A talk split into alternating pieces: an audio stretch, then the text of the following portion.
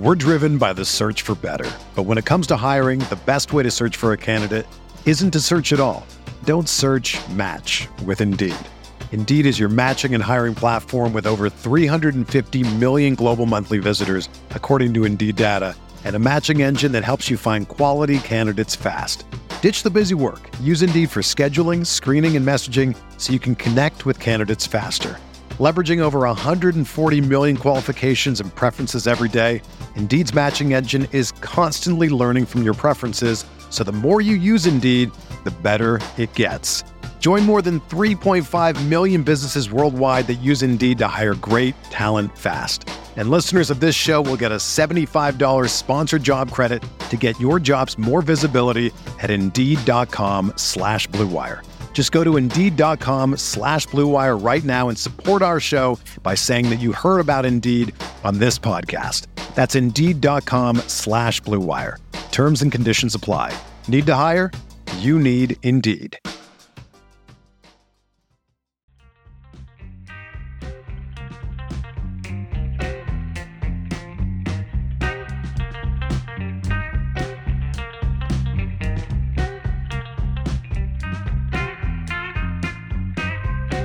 All right, Shawn Siegele, we are back for another draft. This is, of course, Best Ball Banana Stand. You might be watching this on my YouTube channel. You might be listening to this on the RotoViz airwaves. It is a show where Shawn and I draft a Best Ball Mania 4 team. We talk through all of our strategy, the new ADP landscape, various things you guys can exploit in your drafts. Shawn, how are you feeling after a long Memorial Day weekend? Good, good. And I love the intro image there. Colin Kelly was working with you on some of this. He's the producer for us over at OT and with the RV Radio Productions. And his thumbnails for our YouTube videos are pretty hilarious because they're either me looking up at the sky like I'm trying to remember something that I will never remember again, or like they're mouth wide open. It's perfect. It's perfect. And all the bananas in the background. I love it there is uh, i did ask uh, producer colin for some photos of you for thumbnails and i was going through the folder there and i noticed one of you with just long flowing locks. It looked like you were maybe at like the grand canyon or bryce canyon something like that and i also seem to notice is that your slack profile picture as well? There's there's another one uh, from a long time ago in in new york there in the the slack one. The yeah the one that that was one I actually sent to Mike Clay a long time ago for something that he was putting together in my email message was this isn't what you want, but this is what I've got. And obviously it wasn't what he wanted. But yeah, I think that was on top of a volcano. And like I didn't hike up it or anything, just you know, tour group going up there. But yeah, that was that was a fun day. There you go. Um, since we last talked, I know last week we were referencing a big underdog strategy piece you were going to have up on the site that did publish uh, over the weekend. What can people find in there if they check that out? Because you were kind of doing an exploration on elite QBs. Right. And elite QB is pretty controversial. It'll be interesting to see where we end up going with these QB ADPs. I was in a draft last night where I went ahead and took Josh Allen like mid to late third, even though it didn't mm-hmm. really fit what I kind of thought that I was going to do.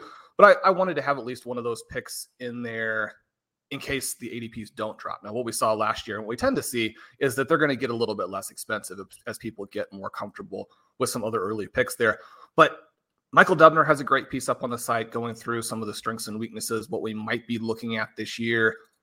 I am a big QB window believer, and I'm a big two QB in the window believer, um, and tend to be two QBs overall. We're going to talk about some areas where I think that you might really want to deviate from that in a variety of situations this year.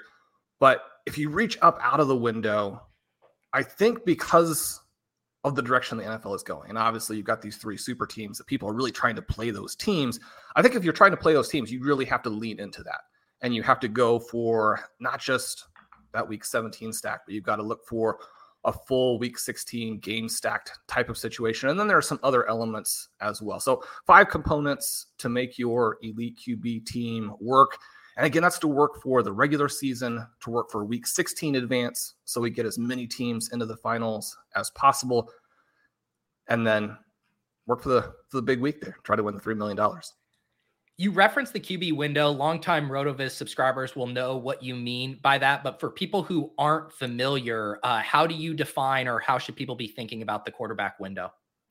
It's going to depend on the year as the ADP is going to shift around for that entire position.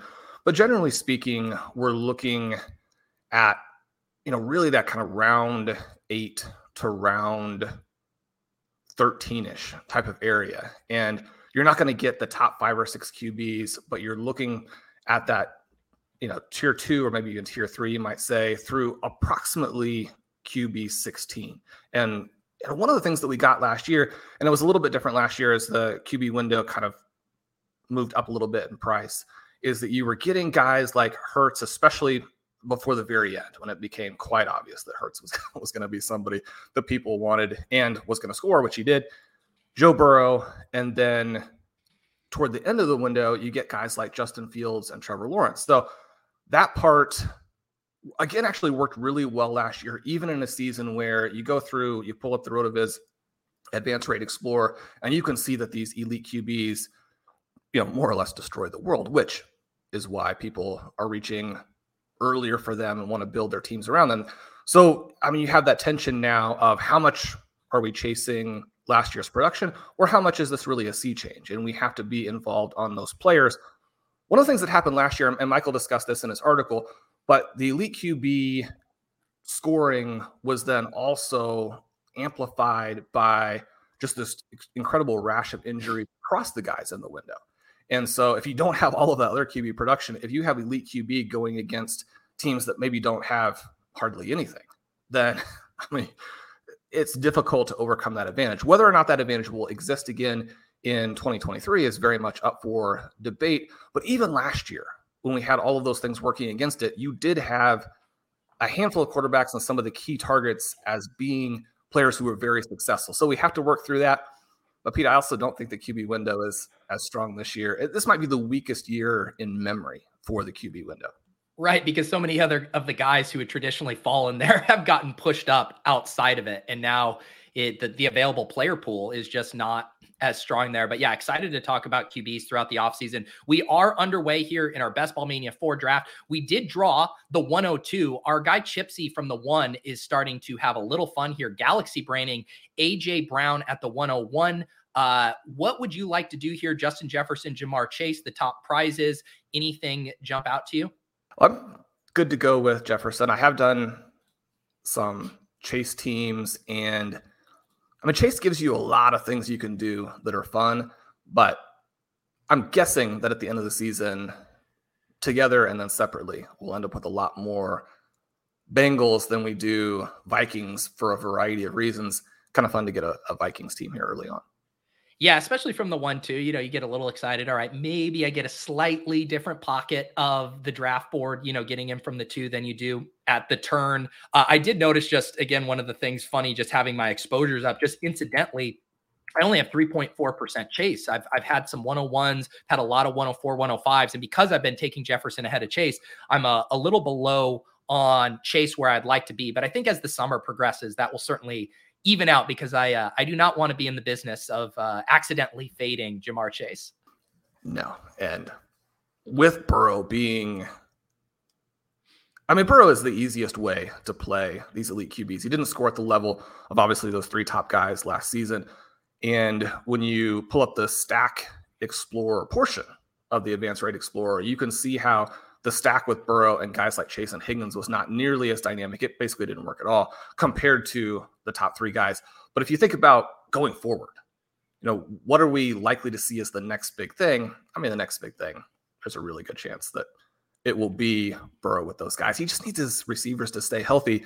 And he has that chance to be. I mean, so much of the discussion around the AFC Championship game time period last year was I mean, has Burrow gone beyond Patrick Mahomes? Obviously, that portion of it is silly. But if you're talking about a guy who could jump up into that range in fantasy and be a dynamic scorer, that one guy who might be like mildly discounted, and you have him. But I do think that the portion with those other three guys that is so interesting is that once Amon Ra is gone, I mean, you could make an argument that round two is flat. I mean, to say that round two, that early on in the draft, that maybe you don't have a guy I mean, that part is tough. But with drafters adjusting and going after these receivers, we do have an element there where, I mean, you in the back half of round two, you've got some interesting choices. For sure. Uh, and I did just get uh, your RotoViz rankings loaded into the applet. In our first draft, we drafted off of Pat's legendary upside rankings. And I believe this is still a hybrid blend from the Shawn rankings and the Michael Dubner. Is that correct? And Michael just updated his. So awesome. And is that uh, well, we we both love Michael Dubner, but is this just like, do we call this a Shawn Siegele sanity check where it's just like some of your rankings are just too hot to touch for casual viewers and listeners that you need Dubner to come in and kind of you know chill things out a little bit? I think that's a very good way to put it.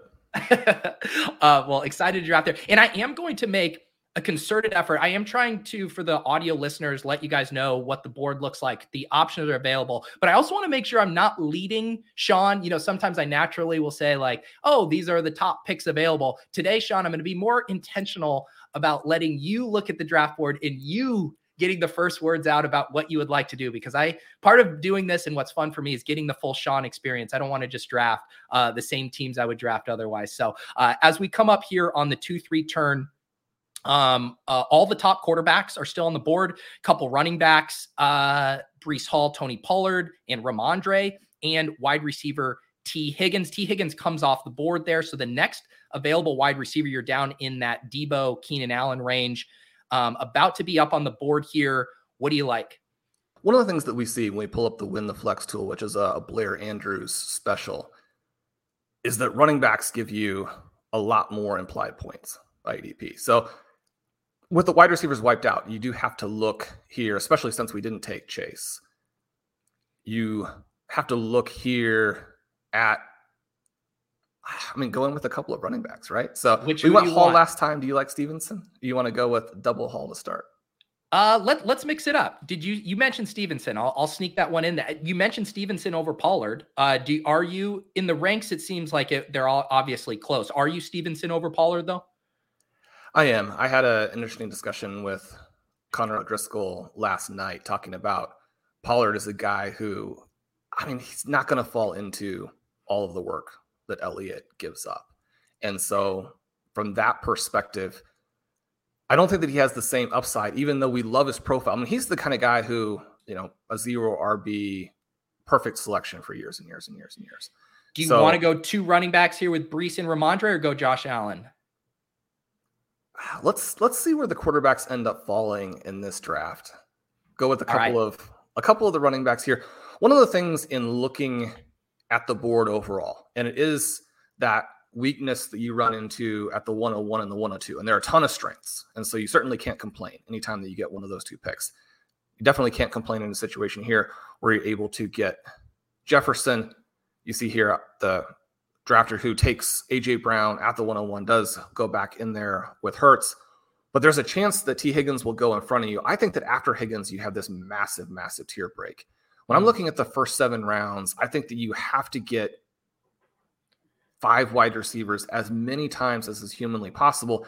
And you have to go wide receiver, wide receiver in the first two rounds. And then round three is a very clear running back round because you still have some very fun names available and you don't have the receivers. And then you've got to get back onto the receivers four through seven. Um, again, those almost have to be receiver picks. And then round eight, you're looking at the potential for a guy to slide to you.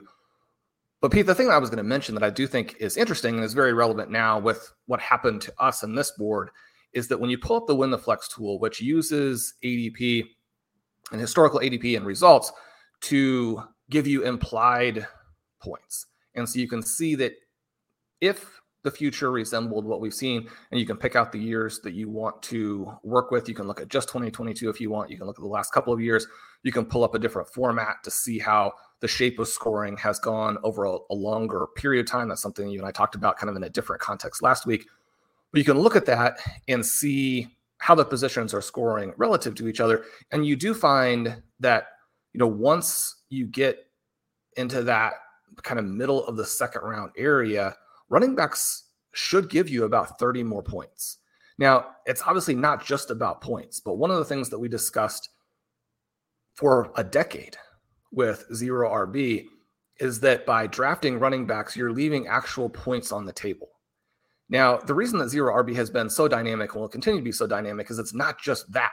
There are other structural elements to it that really help, including the contingency based element to running back scoring. And it's one of the reasons why, even though in a half PPR format, and especially now with ADP shifting, that you should be getting, I mean, this huge advantage for running backs, you still don't actually see it. And some of those things I think come back to one of the things that you brought up last week, which is how many players do you have live at the end of the season? Mm-hmm. And zero RB is actually going to be a very favorable structure to have as many live players as possible too. So a lot of things going on there, but if you hit, and I kind of referenced last week that there's always this chance to have a 2016 season again. It's going to hit at some point, you know, probably not in any specific year that people are thinking of it, but then you're in really good shape. So mostly here thinking of those running backs as being picks that will work as long as we do still end up with the wide receiver depth we want overall. Yeah, and it, it, can get tricky. And I do think the thing I immediately start thinking about is the issue Pat and I just ran into in our previous draft where we had CMC, we had Hurts, and then there was a distinct pocket of the draft where the wide receivers were still the value. But because we had made such a big bet on the Eagles and Dallas Goedert sitting there, allowing us to unlock an elite tight end build, it was really hard to pass that up. But then we felt behind the eight ball the entire time. So I do think a lot when we double tap running back at the 2 3 turn, which I do think just looking at the value pockets of the draft, what we did, elite wide receiver followed by two running backs, was definitely taking what the room gave us. But now I'm immediately immediately starting to think, could we afford an elite QB detour? Doesn't look like that's going to be available to us regardless. And then the big question is, could you afford an elite tight end detour here at the four five turn? Or do we really need to hammer wide receivers as they fly off the board? And I think we probably have to hammer those receivers. One of the things that is interesting, and you had kind of, I had, I had mentioned that I was going to try and get you on board with three tight end.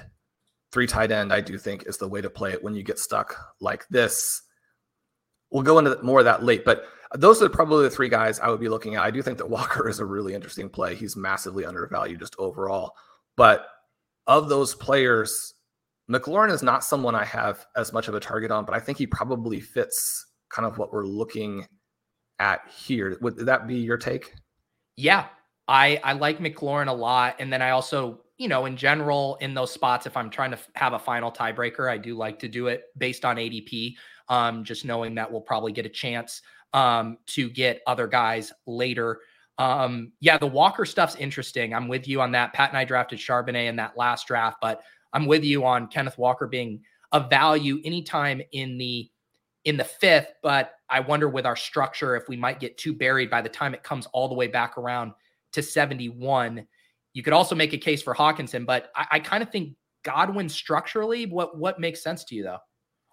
Yeah, I mean, there's a little part of me that likes Hockenson for that week 16 just massive blow up game with yeah. the Vikings. But I did it. I mean, once okay, okay, it's, it's we're like in. The, we're in. I have a recency bias too, Shawn. So the last good thing you said about a player is what's lingering in my head. So uh, if we're gonna set up the uh, the Hockenson thing here, so we do run the risk now of similar spot where Pat and I took two detours, quarterback, tight end, um, and now we took two detours, a second running back, in a tight end. So you know, if anything, we tie our hands behind our back, and I make you come up with some deep wide receiver flyers that you can tell good stories about. Well, I mean, I don't want to lean in too heavily to the players that you just drafted. I did think it was funny coming in and and hearing you guys talk about the double buy. I do think that the best team that I've drafted so far, other than the quarterback situation, but both quarterbacks were amazing, had the same buy. so, yeah. There you go. So we can get through that one week, kind of like you guys were talking about I mean, that's my favorite team. You you draft that second quarterback with the same buy, you're thinking, should I draft the third one? But then, I mean, that'll be the draft where in the 18th round, you're actually given the perfect player as opposed to your third QB. So J Mike in the chat, the full Siegele experience is keeping you waiting for who the actual pick should be until five seconds after the clock has ended. You know what? I think what I'm going to do is I'm building up a Siegele radar though, where I can just kind of read the ebbs and flows of you know your intonations and kind of know what you would actually do. And I, I it, TJ Hockenson was making a late surge there at the four five turn. Well, I was trying to wait on it long enough that we wouldn't get him. We were gonna we are gonna get timed out on Chris Godwin. But yeah, but the problem the is, God, is, Godwin is another guy who's massively undervalued. But you see here, yeah. I mean, it's a little bit tough to take someone. I mean, it's not, but but you see where what happens here in round five, where the thing that we were looking at is that we want a receiver, but we take Hockenson because the guy that we actually were going to pick doesn't go until the five eleven. Right yeah, and there's you know different ebbs and flows with this room. This this room actually seems like the wide receiver ADPs, at least now in the fourth and fifth, are a little closer to where they were. We do have, of course, a huge badge brigade room here. Every single person with a red badge except one one team here. So a lot of drafters who know what they're doing. Through five rounds, we have uh, Rhamondre Stevenson and Breece Hall at running back, Justin Jefferson and Terry McLaurin at wide receiver, and TJ Hockenson at tight end here and we do now start to see the wide receivers come off the board. Did you have any thoughts on the DeAndre Hopkins fallout? We see Marquise Brown come off the board at 65 here. Have you made any big adjustments in your ranks relative to that news? You know, I didn't have to make much in the way of adjustments, maybe compared to the industry. I think that Hopkins is not necessarily going to be in a dramatically better situation. And Marquise Brown was already going to be someone who, I mean, you can ar- even argue that Hopkins being there would help him. It didn't happen last year. And so people tend to think, well, it's not going to happen again. But there were so many different injury elements involved in the specifics of what happened there. So looking at this board here, um, what jumps out to you?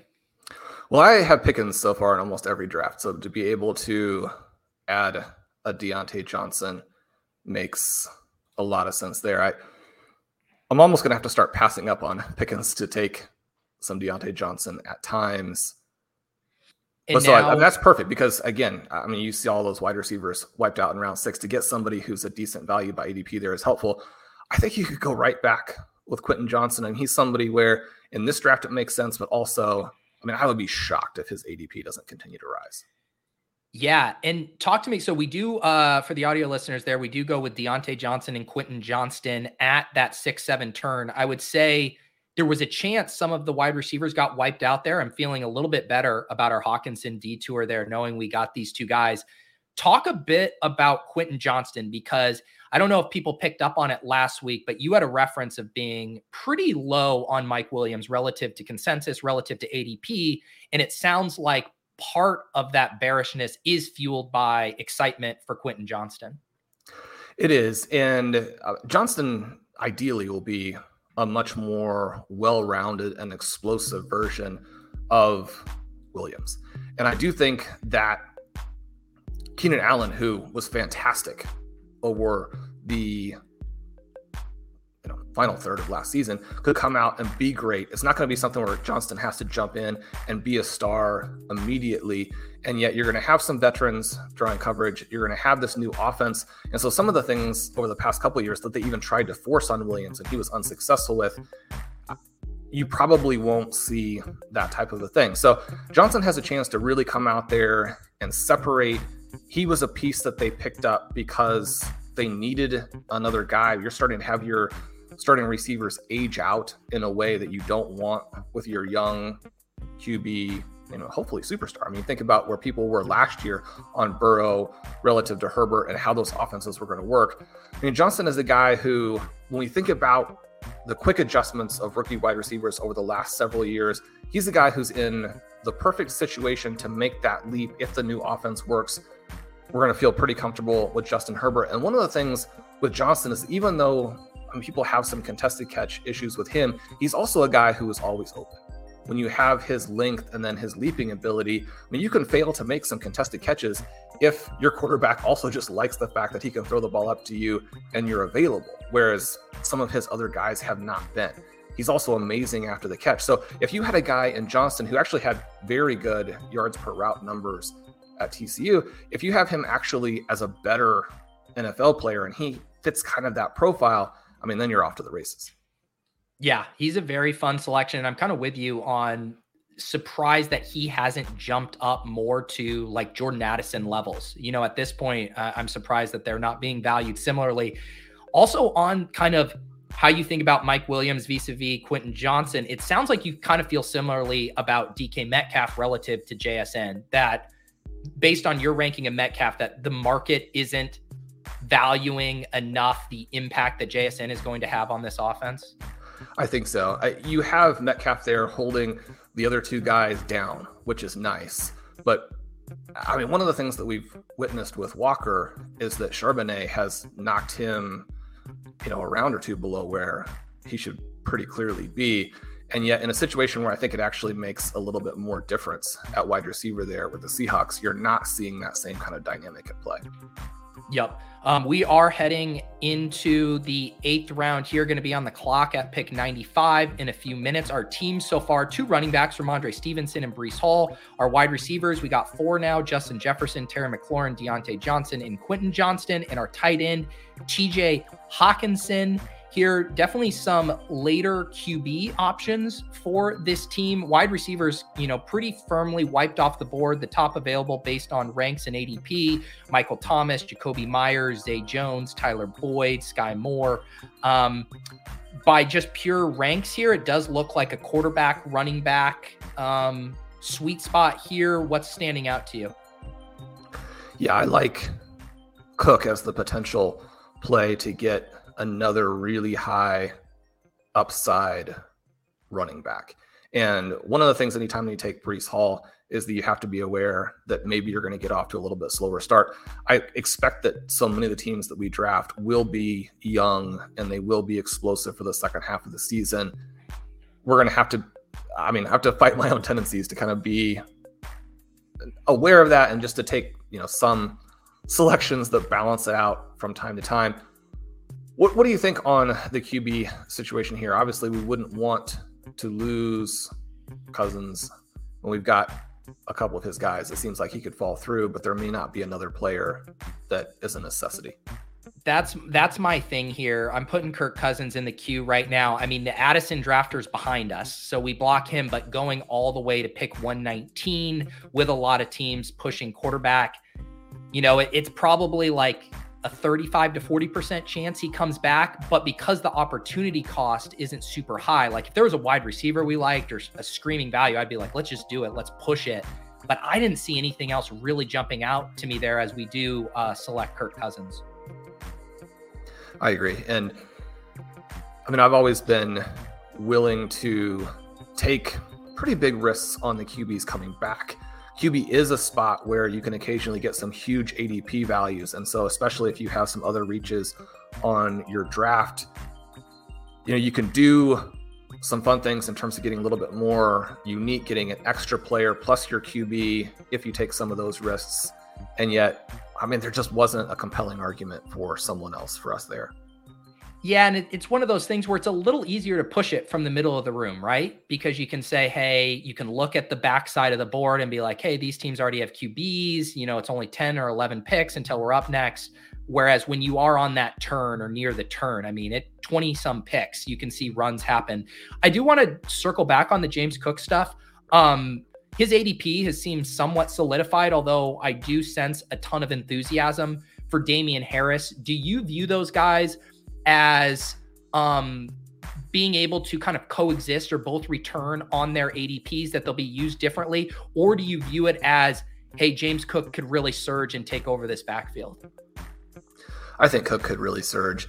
He's probably not going to be the type of player. I mean, he's going to be in that Tony Pollard type of mold, right? Ideally. Now, he's not right. as good as Pollard in all likelihood. And there are some structural elements about the Bills' offense that maybe give you pause. And at the same time, I just think this is a, a great way to get some exposure to Buffalo in a situation where, I mean, just think about that offense stays explosive, but they shift slightly in terms of their play calling. And maybe the catalyst for that is James Cook. Well, then you have a complete tournament winning thesis for him there. I do like Damien Harris, and one of the cool things about the Stack Explorer is it does tend to show that if you have a QB wide receiver pairing and then take the RB2 with them, it it juices your advanced rates kind of across the board, which is kind of cool. So he's someone when you have kind of that Diggs Allen early, you know, one two that I think you'd be looking at, especially if he falls. But I guess I would expect to see a little bit larger gap between those two guys at some point. You know, or or we get some Damien Harris hype and maybe they actually just flip. So I think those ADPs will be interesting to track. And it kind of highlights too where we do still have quite a bit of running back uncertainty at this time of the draft season. Yeah, I think for people, it, it is almost just like an imagination or storytelling thing. It's so easy to tell yourself the story. Damien Harris is the goal line back on one of the best offenses in football. We've already seen him rack up a massive touchdown year. Ergo, he's going to do the same thing in Buffalo. Whereas James Cook, it takes a little more imagination. We haven't seen what does it look like if he gets more touches a game, what if he catches a few more balls a game, if his role grows. And so I think that ambiguity is keeping his price in check um, in a pretty nice way. I'm, I'm with you on him. I forget what it said my exposure was, but I've been taking him a fair amount. Yeah, I'm almost double the field on James Cook right now. We are heading up to our 10th round pick here at 10 11. Our team so far Kirk Cousins, Rhamondre Stevenson, Breece Hall, and James Cook. Our wide receivers still at four Justin Jefferson, Terry McLaurin, Diontae Johnson, Quentin Johnston, and our tight end, uh, TJ Hockenson. Pure value wise, it is looking like another running back area, but we also have a guy like Skyy Moore, Romeo Doubs, if we wanted a Minnesota bring back. Um, what do you like here? Well, part of it is the wide receiver enthusiasm, but Perine is well below. And yeah, to balance out all of those Javonte Williams teams, and also to just balance the Breece Hall selection there. When you think about what Sean Payton has done for his backs, and yes, it's going to be different with Russell Wilson. That could be a hugely limiting effect, but I mean, it, it just it's such a great pick. I think. We do take Samaje Perine here. We are on the clock. 22 seconds left. Do we want to grab a fifth wide receiver here or something else jumping out to you? Well, what do you think about Herbert there? Talk to me about talk to me about Herbert. Let's do it. I, I assume we're done at running back after this pick. Or close probably. To. Probably. Yeah. The the thing with with him, and it was interesting even before they added Roschon, that with Herbert and D'Onta Foreman, you got I think two of the top six guys in rushing yards over expected from last season by next gen. Herbert has fantastic advanced stats that you can pull up in our I guess, aptly named advanced stat tool and see what he's doing in terms of evasion rate, see what he's doing in terms of yards after contact. He's a player where if you don't have that Johnson pick drop down on top of him, then to add a third guy where suddenly we're in the mix with three, then I just, there's no way that you're going to be able to get him in that range because the skill level that he has or the talent that he's demonstrated so far is elite. And it's going to be so difficult to focus on any of those three running backs when you have Justin Fields as such a dynamic rusher himself. Plus, now you have a lot more vertical ability in their passing attack. So, this offense in Chicago is one that, even though uh, we talked last week on the show, I mean, DJ Moore probably overvalued. There are going to be some landmines that you can hit, but overall, that offense could end up being a leap offense. Now, you still yeah. need some things to happen in your favor for Herbert to be the guy who really benefits. But one of the interesting things once we get into this range with the running backs is that when you're basically looking at Chicago, New Orleans, and Miami as the three offenses that you can really select from because they have yeah. too many players. Nine running backs right there. Yeah. And so, yeah, it's going to knock those guys down. It has to. And yet, at the same time, when you're talking about individual weeks, when you're talking about playoff weeks, the upside potential from those offenses and from those specific backs, I mean, the backs are interesting, right? So we're going to have some hits there. How do you think? Because I do know one thing, we talked about it a little bit last week with your love for Jalen Waddle relative to Tyreek Hill. You know, in previous years, you've played the Eagles through DeVonta Smith relative to a more expensive AJ Brown. Now we're talking about these running back rooms where it almost seems like you're maybe a little more inclined to play it through the more expensive back because you think the market is properly factoring in kind of the talent level there. Because I definitely have had that issue. Like I've been loving Mostert and Wilson as the cheaper options in the Dolphins room, and even taking a lot of D'Onta Foreman just because he's so cheap relative to that. But it sounds like we just want to take a humility based approach. One of these guys can emerge. Herbert's still the best bet to do so. And if he does, he is going to massively outperform that ADP.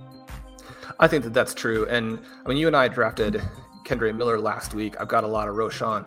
It, because the upside is so significant, and you know, when it's not going to be four or five drafts that we do, I mean, you're obviously going to do a huge number. I, I do think you want to have some of those other options sprinkled in.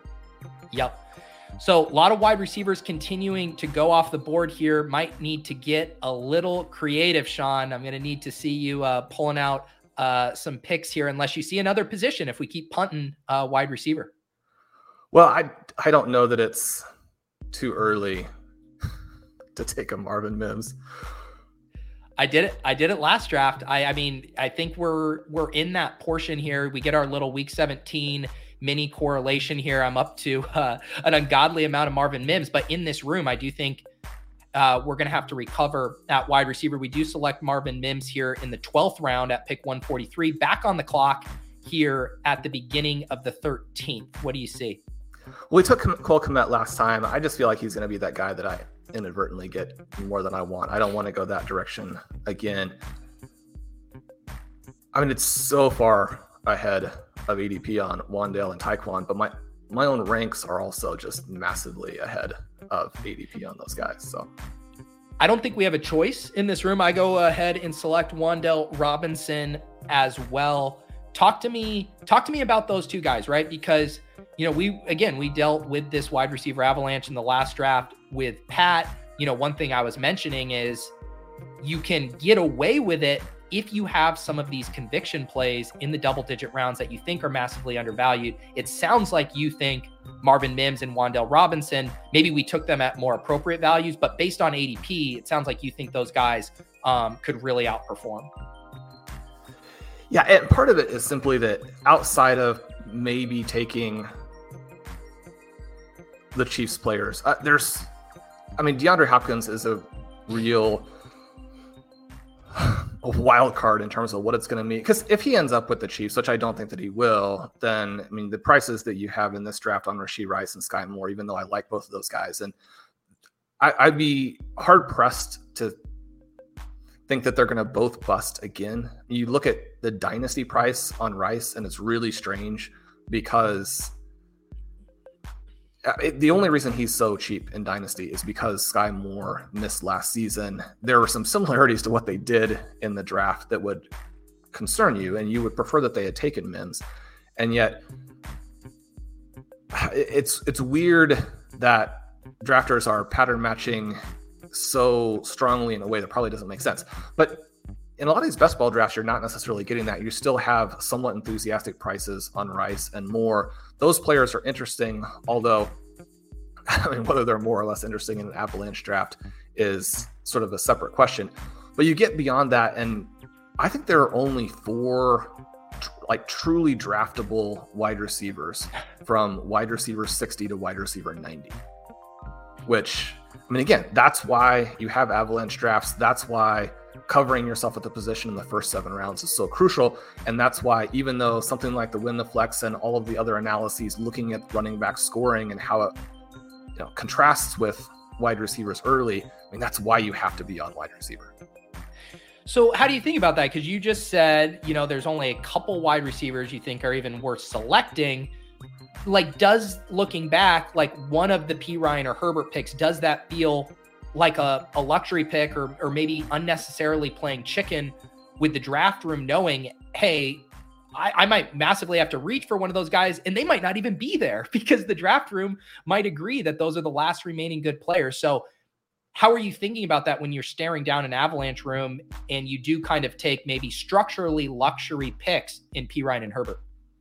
I guess I still like those picks. I think that if you have four guys who are draftable, then I mean, you try and take those four guys. Now, someone who, as opposed to just t- starting to take some of those guys earlier, I don't, I mean, I don't know the other wide receivers who've been drafted. If you have a heavy Dolphins team, then I think that mm-hmm. you can pick Beckham. But otherwise, I just don't think there's any point in having him. Rondale Moore is someone that I mean I've been massively above ADP on. Now that shifts a little bit, but when you're talking about the 11-12 turn, I mean it's probably not as exciting. I think with the early selection of Terry McLaurin, that Curtis Samuel is someone who might have been interesting because in this specific iteration of the Commanders' offense, you could see him as someone who really jumps up and you know makes the case for himself. So that was one that maybe because of who we had already taken should have been a little bit more in play. But I mean, I I feel pretty good really about where we are. Perhaps because I'm very enthusiastic about the early wide receivers that we have. Yeah. Um, so we are at right now 1561 build coming up on our 14th round pick, pick 167 here. Still have some stack options available based on players we have selected. Um, and the room is almost daring us to take Cole Kmet here at pick 167, Shawn. They are. The thing that happens anytime that you take Cole Kmet is that you want your 17th and 18th round picks to be tight ends, and you just no longer do that. And so, do you? In the bye week, bros might be after us. Two week 13 buys. I don't know if you care about that. Real quick, what do you what do you want to do here? What what do you what would you like at, at quarterback? Uh, I mean, I I think we have you know a big bet here on Diontae Johnson. I think Kenny Pickett you know makes a ton of sense here if we're you know running out of guys who can be who we feel confident about their their job security. I feel like Kenny Pickett looks like a good selection there. So one of the things that did happen for folks listening on at home is Tyquan Thornton did not make it back to us. So he did. That, yeah. that was what made the the last discussion. Uh, Chipsy takes the bullet on uh, Cole Kmet. 20 seconds, Shawn. I'm showing you the board here at the top. Um, any any wide receivers you can tell a story on here? No, let's go back to the, t- the tight end again. Yeah, let's. Who do you like? Uh, I'm just going to put Trey McBride in uh, to get us a selection here. Trey McBride would have been one of those guys that I think should be getting a bit of an ADP bump uh, relative to the Hopkins news. I know Pat was bringing up some stuff with Zach Ertz there. Um, you do have Mike Gesicki ahead of him in these rankings, but you can play the ADP game a little bit there. We do select Trey McBride and Kenny Pickett. So we're at a 2562 here. You are going to be forced to come up with some wide receivers you like late, though. We talk about the having the live players, and we talk yeah. about you know how do we maximize some of the elements of the team in a weird draft like this. And I think that mm-hmm. you can go away from the structure a okay. little bit to make sure that you have live guys. And I think that you can also go away from the structure a little bit to kind of think outside the box on how that flex position will be filled. And so that is the element with that portion of it. Now, Trey McBride is somebody who I think should be going much, much earlier. I was pulling up our ADP uh, tracking portion of the tool where kind of looking at how what the response was to the DeAndre Hopkins release. And he jumps because people think he's going to go to either the Bills or the Chiefs those two receivers jump. Rondale Moore takes a big leap, and you can understand why that would be the case. But Trey McBride more or less doesn't move, which I think is really strange when you consider where he was drafted last year, how athletic he is, the fact that they now need targets, and that over the last six weeks of last season, he started to draw targets, which really manifested in that week 17 game where he had 10 targets, seven receptions, 70 plus yards, and a touchdown. I'm not saying that his games are going to mostly be like that, they won't, but he's someone, especially at the price where your exposure on him should be extremely high. And it's also kind of fun when you have Eagles teams, obviously, to go that direction. I mean, so many of the guys that we've had a shot at here haven't really fit with some of the other players that we've had, which has been kind of an extra little consideration as we look at what we're doing with the build. I'm pulling up the RCE to see kind of just how much I think that we can stretch it on this wide, wide receiver, receiver situation. Yeah, so while Shawn looks this up, I'll recap the team again. So we have the Kirk Cousins double stack to Justin Jefferson and TJ Hockenson. We have a Kenny Pickett stack to Diontae Johnson. Our running backs are Rhamondre Stevenson, Breece Hall, James Cook, Samaje Perine, Khalil Herbert in nice shape there. Our other wide receivers, Terry McLaurin, Quentin Johnston, Marvin Mims, and Wan'Dale Robinson. And then that other tight end with Hockenson is Trey McBride. We have three more picks coming down the pike. Um, tons of quarterbacks still on the board. Kyler sliding here, ADP of 150, um, sliding all the way down here into the mid 180s. Um, wide receiver, you're in just total dart throw range with a lot of these guys. I don't know if there's any correlation stuff we would want to consider. Our bringbacks for Minnesota and Pittsburgh would be Seattle and Green Bay but not a ton kicking around with those guys either. We're driven by the search for better. But when it comes to hiring, the best way to search for a candidate isn't to search at all. Don't search match with Indeed. Indeed is your matching and hiring platform with over 350 million global monthly visitors, according to Indeed data, and a matching engine that helps you find quality candidates fast. Ditch the busy work. Use Indeed for scheduling, screening, and messaging so you can connect with candidates faster. Leveraging over 140 million qualifications and preferences every day, Indeed's matching engine is constantly learning from your preferences, so the more you use Indeed, the better it gets. Join more than 3.5 million businesses worldwide that use Indeed to hire great talent fast. And listeners of this show will get a $75 sponsored job credit to get your jobs more visibility at Indeed.com slash BlueWire. Just go to Indeed.com slash BlueWire right now and support our show by saying that you heard about Indeed on this podcast. That's Indeed.com slash BlueWire. Terms and conditions apply. Need to hire? You need Indeed. It's Kaley Cuoco for Priceline. Ready to go to your happy place for a happy price? Well, why didn't you say so? Just download the Priceline app right now and save up to 60% on hotels. So, whether it's Cousin Kevin's Kazoo concert in Kansas City, go Kevin, or Becky's Bachelorette Bash in Bermuda, you never have to miss a trip ever again. So, download the Priceline app today. Your savings are waiting. Go to your happy place for a happy price. Go to your happy price, Priceline. Well, we took Josh Palmer last time.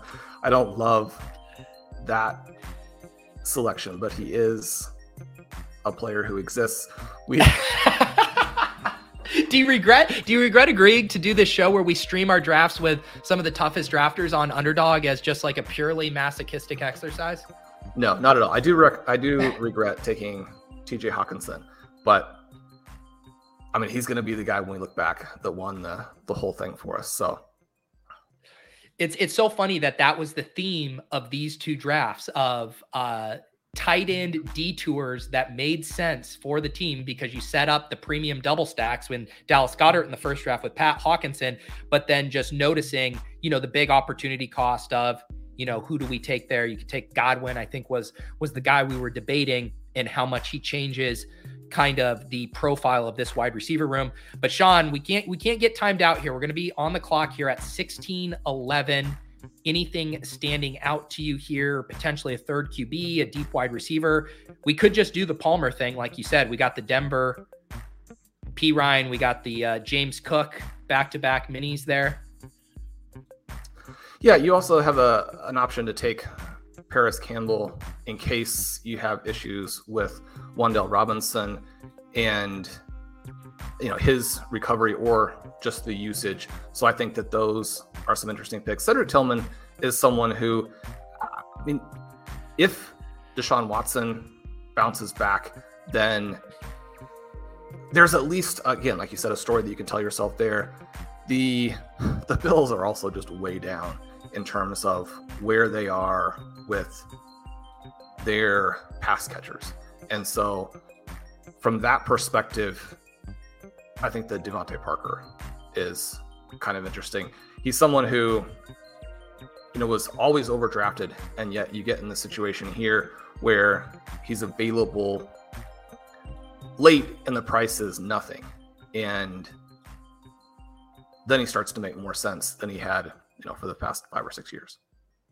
Let's do it. We select, we go Josh Palmer, DeVante Parker, at least two when you're kind of plugging your nose with some of these late wide receiver picks, if you can. And you were kind of mentioning it like, when are the times you get exposure to a Curtis Samuel? Well, it's when you're building out something with the Commanders or the Niners. You know, here we do have the Denver Buffalo stuff with the Chargers and then also DeVante Parker. We already made a bet on Rhamondre Stevenson. And I think we could also maybe have the conversation of whether Mac Jones, if he comes back, if this would potentially be a three quarterback build, or if we're taking, I guess it would be another tight end or wide receiver most likely there. Do you think, do you have any kind of lean on how you would approach this structurally? Well, in this particular build, the RC does prefer that third tight end over the third QB. I do think that Cousins and Pickett are guys where you might like to have a hybrid free QB at the end to give yourself mm. a little bit more upside. So there are obviously some names out there that make sense from that perspective. And even though that's not what the roster construction explorer says, I would be tempted perhaps to go that particular route just to, again, look at this situation with the receivers. When you take that wide receiver five in the double digit rounds, your win rates do really fall through the floor. But as you're mentioning, you do want to then get up to eight of them if you can.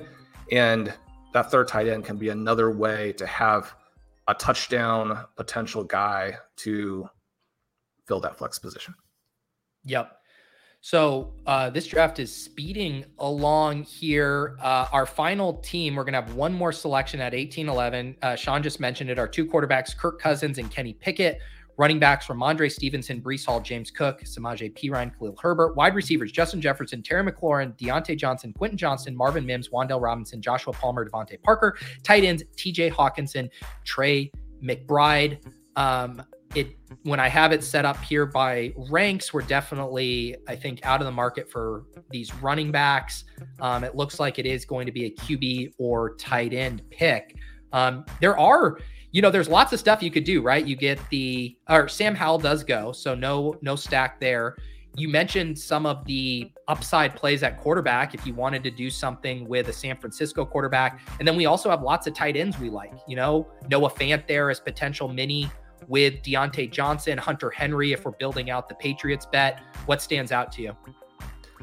Well, Howell would have been the perfect pick, especially when you do get Terry McLaurin on this particular team. I think that he is going to score, you know, well beyond where he's being drafted. It's another one of those things where, again, you can't complain about having the second pick, but even in round 18, there are some issues where the guy that I mean, it's undervalued by six rounds. That's where he's going to go. Shot. But oh, uh, Noah Fant. okay. See, I we were on the same wavelength there, but I didn't want to want to take it for granted here. Uh, yeah, sorry. The, the, third the board yeah, go stopped moving the cross, and so I didn't see it oh, my bad, my bad. Um, yeah. So talk about yeah. So you mentioned it. It was if if Howell was there, what is it pretty close for you on the third tight end or the third quarterback? I think if he's there, I mean, he's such a massive smash play that it would overrule anything that you're anything else that you're trying to do. Because mm. i mean i think that you look at our team and kirk cousins is the most important player because of the early selections. But in terms of the quarterback who's going to score the most points i think it's really close with sam howell. So you, you add that in that's a huge value to you but one of the reasons to think about three tight end builds, and one of the reasons to again avoid the the TJ Hockenson pick, which is just so difficult because I mean Hockenson is a tournament winner type of player. If you have that elite tight end score, and it doesn't even have to be all season, but you get it in the playoffs one or two times, and that completely changes where you are versus everyone else. Now, I mean, is Hawkins still still going to be that with Jordan Addison on the team as well. I think it depends a lot on how much of the target volume he takes because mm-hmm. I mean, he's another one like Quentin Johnston where it's it's interesting to see that his ADP is actually very enthusiastic. He is someone who, again, kind of a dynasty. You're looking at those guys being right in the same spot, but I mean, Johnson seems like the player who probably is in a better situation for immediate production. And I think that you can tell a story where he has more upside as a prospect too. But both of these guys, huge range of outcomes, but then to be drafted at the level they're drafted at, especially Addison, is interesting. People are obviously excited about this Minnesota offense. So you have those three guys together, and I really like that part of it. But you can again see where if you don't get the five receivers in the first seven rounds, then you get a team like we have here. And one of the things with our very last pick, Noah Fant, which again, I almost missed there, is that I mean, Fant is more or less not drafted. Yeah. And yet he's an easy selection where if he were this year's TJ Hockenson, where I mean, as an athlete, he's even well ahead of Hockenson. That offense in the next stage of Geno Smith and how well he played last year, that takes the next step as opposed to regressing. I mean, you've got another guy out there with JSN. I mean, what if mostly what happens is that Metcalf and Lockett lose a lot of value and Fant either emerges or they sort of showcase him for a trade. If Fant would move to a team like Hockenson did last year, where they actually want to use him, you're talking about a top five tight end, who again is basically not getting drafted. So you have that option late. It fit with our build. We're looking really good at scoring everywhere except for those last two wide receivers, which again, I mean, that is important. That is the puzzle. Yep, it is. And uh, we will continue to navigate these Badge Brigade rooms. The final team here for the audio listeners, shout out to everyone listening on the RotoViz podcast network. We stream these drafts on my YouTube channel every Wednesday, the first draft with the defending Best Ball Mania champ, Pat Kerrane. You can find the audio to that show on my podcast feed in a vacuum podcast. And then all of the Shawn drafts will be available on the RotoViz podcast feed. But our team here, Shawn, Kirk Cousins and Kenny Pickett at quarterback. Our running backs, Rhamondre Stevenson, Breece Hall, James Cook, Samaje Perine, Khalil Herbert. Our wide receivers, Justin Jefferson, Terry McLaurin, Diontae Johnson, Quentin Johnston, Marvin Mims, Wan'Dale Robinson, Joshua Palmer, DeVante Parker. ADP is a social construct. And our tight ends, TJ Hockenson, Trey McBride, and Noah Fant. Shawn, what do you got coming down the pipeline at RotoViz this week? Well, Blair Andrews just released his first nine rounds, so his single digit rounds, the players that he is looking to build around in underdog. It probably won't come as a surprise to listeners that in almost every case, he and I had a pure mind meld on that. You want to check that out. He goes through a variety of the evidence based reasons for selecting those players. Pete, I have the Elite QB, the five components, but I'm also going to do a contrarian Elite QB build that's hyper fragile, kind of work through how you have to then execute the rest of the way to make that work. Again, looking at the roster construction explorer and kind of matching that in with an actual draft to show how that works and, and move through it. Individual players, the week 16 stacks and correlation, week 17, how to make an elite QB team but a hyper fragile team get together, win you the $3 million. Can I give you a homework assignment to do sometime this summer, Shawn? I need an article of your brain, the RCE, the data, how to navigate a wide receiver avalanche room. That that's the piece I need, Shawn, because this is my life. All 150 drafts streamed with these assholes taking all the wide receivers I like. I need that piece. Can I get that piece on the site at well, some point this summer? I'm, we'll have articles up about the drafts that you and I have done. Okay. So obviously a little promotion of the show in there, but also looking at the things that you're going to run into. Because one of the things that you run into all the time, you asked me if I regret it. I don't. I mean, this is the highlight of my week. No, I love it. Do you regret streaming all 150 of your drafts? The fact that you are in these avalanches and are going to be dealing with that, and yet you'll be able to develop the pivots that you need, the detours that you need to make that work, and knowing that, I mean, there are some positives to drafting with the best players as well, in that they are less likely to hurt themselves in order to hurt you in the second half of drafts, which you will see if you're in a draft you know, with no badges. And it's not even that people are necessarily trying to do that, but just the level of familiarity with how these drafts work isn't as strong. Sometimes, you know, you draft at you know two o'clock Eastern. Those of us on the West Coast, you can get some very interesting drafts. And so, I like the fact that I get a lot of contrast in the drafts. But but where's the starting point on that with the wide receiver avalanche? I mentioned that you have to get five in the first seven. We didn't do that today. But it was a very specific situation where Hockenson with Justin Jefferson, and that we were in a situation that is pretty unusual where the wide receivers were gone by the time they hit us in round two. And I think round two is a spot where, I mean, again, you, you've got to get a wide receiver. Yeah. Uh, no, I, I'm with you. I, I do like the getting really unique running back rooms. And I know there's a lot of sharks that uh, don't necessarily announce it, and they're probably having a harder time getting in these rooms this year, but they willingly wanted to hop into these rooms because it allowed them to get access to certain builds, certain combinations of running backs that they weren't able to get in traditional rooms. So it's just towing that line, right? It's making sure you're not just getting so buried at wide receiver while also still enjoying some of the benefits that come from those unique rooms. And I should also mention the giveaway rolls on when I hit 15,000 subscribers on my YouTube channel. I'm going to give away $1,500, $500 to three different winners. Every time you leave a comment on one of my stream drafts, that gets you an entry. So, however many streams I end up doing, that will be the max amount of entries available. So, the second this show ends, you can leave a comment and that will get you an entry into that giveaway. And on a really good pace here, on a great pace to hit 15K subs by the end of the summer, hopefully, well before then, if we stay at this pace. So, make sure you're subscribed to the channel. Make sure you are subscribed to RotoViz. I got the links down below. Highly, highly recommend checking out Shawn's work over there, all the great work referencing from Blair Andrews, Connor O'Driscoll, all kinds of great contributors.